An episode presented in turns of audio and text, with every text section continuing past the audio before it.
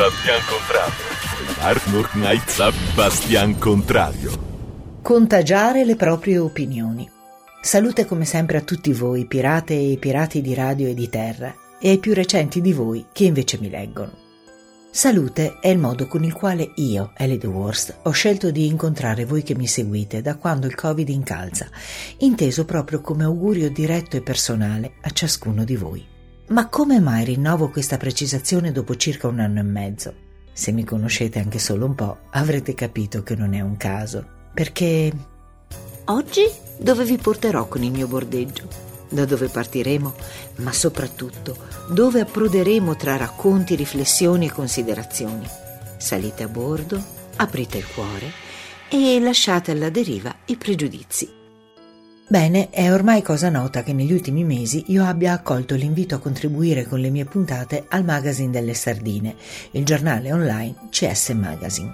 Devo dire che il nostro incontro diretto, avvenuto grazie alla pagina Facebook nata per promuovere la raccolta firme per la proposta di legge antifascista Stazzema, è stato molto gradevole e interessante e ha portato ad uno scambio estemporaneo tra il nostro programma e il magazine, grazie alla disponibilità di Lorenzo Rossomandi di utilizzare come pretesto, se così lo vogliamo chiamare, un suo pezzo splendido contro il fascismo che voi avete ascoltato nella puntata di Radando Nuvole Nere.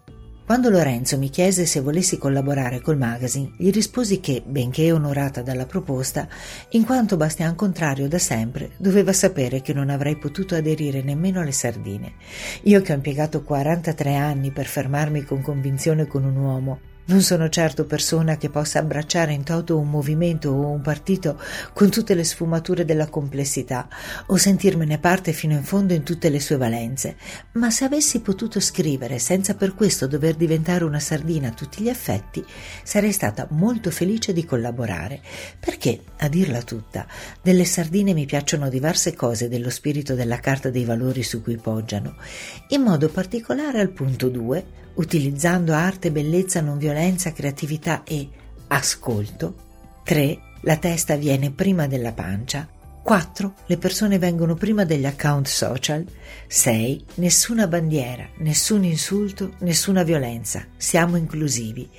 E 8. Accettiamo la commozione nello spettro delle emozioni possibili, nonché necessarie. Siamo empatici. Ed è proprio per queste fondamenta che mi trovo oggi in imbarazzo, in imbarazzo a dire la mia.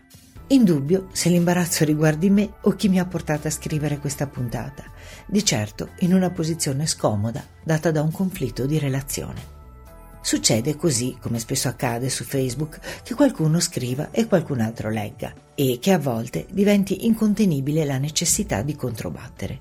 Ed è così che mi trovo a controbattere purtroppo un recente post della pagina Sardine Creative che attacca con protervia, scherno e provocazione chi non si sottopone alla vaccinazione. Per scelta non riporto dettagli, proprio per non scivolare, come sarebbe facilissimo, in un cortocircuito accusatorio, portandomi fuori dalla strada che, con determinazione e fatica, cerco costantemente di portare avanti, ossia quella di coltivare la fiducia che esista sempre la possibilità che due posizioni opposte possano nascere dalla visione prospettica diversa della medesima ragione e che non esista necessariamente una singola ragione o una singola sola risposta davanti alle incertezze della vita. Per questo mi trovo a dissociarmi da quel tale post, in primo luogo proprio per il tono discriminatorio e accusatorio di cui si veste, atteggiamento tra quelli che, quando ho iniziato a collaborare, era tenuto ben distante perché attribuito direttamente al fascismo. In secondo luogo perché sono più che certa che temporeggiare o rifiutare il vaccino non significhi necessariamente negare l'esistenza del Covid o sottovalutarne le possibili conseguenze. Perlomeno io non lo faccio. Mascherine, distanze e igiene. A molti sembrerà strano, ma anche in casa mia sto ben attenta a rispettare e a far rispettare tutte queste cose ai rarissimi che varcano il cancello, ponendo tra l'altro maggior cura al mio comportamento nei loro confronti che a loro nei miei. Mai e poi mai vorrei essere io causa di una loro sofferenza ma per esperienze dirette ho già motivo di dubitare dei vaccini tradizionali per almeno sei casi, tra i quali avrei forse potuto annoverare mia figlia, se il mio medico di base in tempi non sospetti e nella mia totale ignoranza dettata dall'epoca di cui si parla non mi avesse esplicitamente invitata a interrompere per lei il ciclo delle vaccinazioni, senza nemmeno spiegarmi perché. Figuriamoci quanto possa sentirmi garantita e rassicurata da un qualcosa di sperimentale, prodotto di corsa in situazione di evidente emergenza.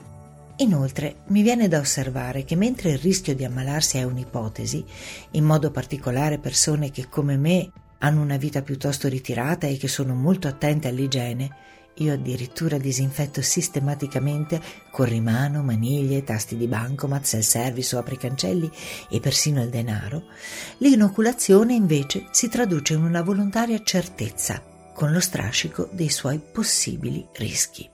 Tra le altre cose, non so se sia capitato anche a voi, ma io ho notato che il fatto di essere vaccinate induce diverse persone a comportarsi come se fossero immuni a qualsiasi rischio di contagiarsi e contagiare, riducendo le attenzioni alle più elementari norme igieniche.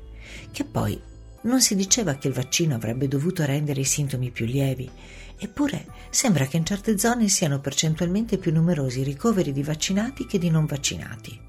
E poi, se un vaccinato può comunque contagiare, perché gli si dà il pass? Solo io vedo nel complesso un sacco di contraddizioni.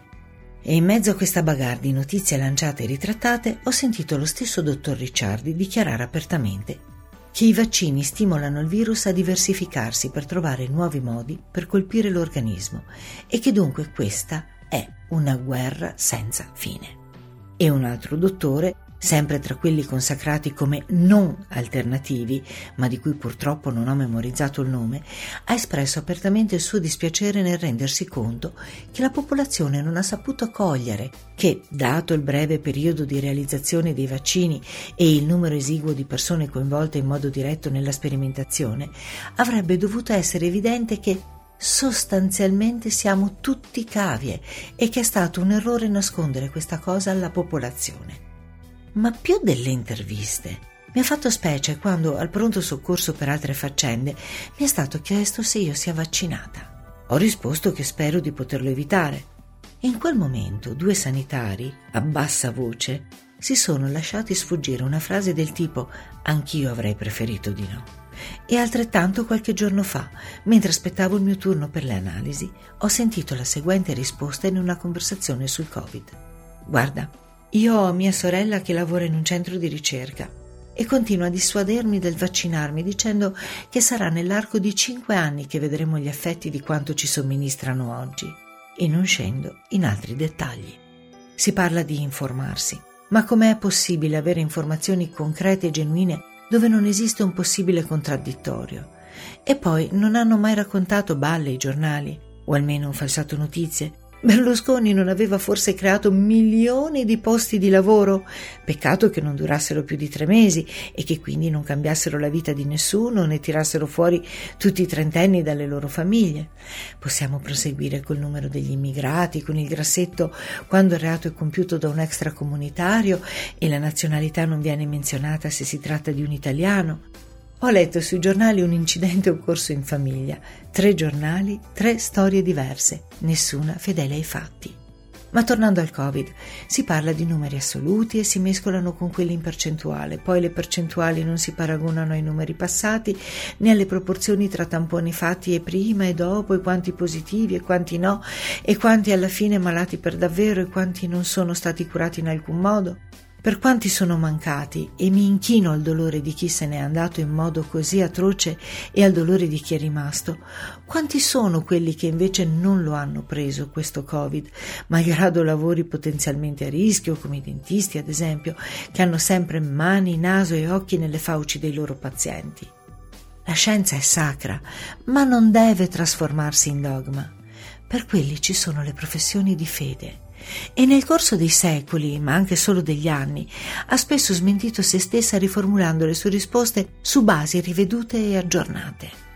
Se un tempo gli scienziati erano liberi ricercatori e pensatori senza mercato, anche perché bastavano relativamente pochi strumenti per esercitare una ricerca, Ora, con lo sviluppo della tecnologia e il conseguente costo estremo degli strumenti per ottenere risultati sicuramente più minuziosi, accade che purtroppo il denaro condizioni la libertà di azione e di parola della ricerca stessa, al punto che, come dovrebbe essere noto, ogni voce fuori dal coro è stata estromessa dall'albo o ha dovuto zittirsi e rinnegare le proprie parole.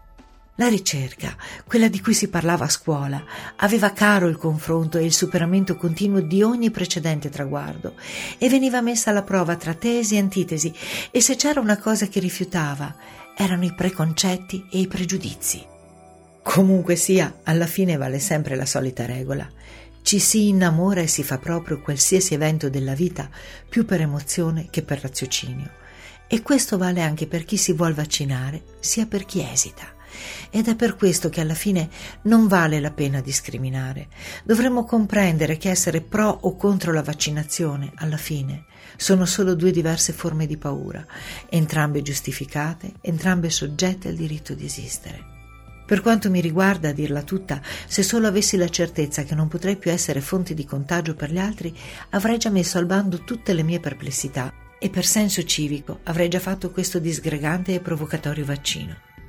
Tornando, per concludere, allo scontro evitato prima, sono più che convinta che porsi in un modo così radicale impedisca di fatto la libertà di espressione, tanto decantata, e soprattutto spinga gli uni e gli altri ad arroccarsi sulle proprie posizioni senza nessuna possibilità di mescolare e contagiare le proprie opinioni, impedendo di rimanere vicini nel rispetto delle soggettive diversità.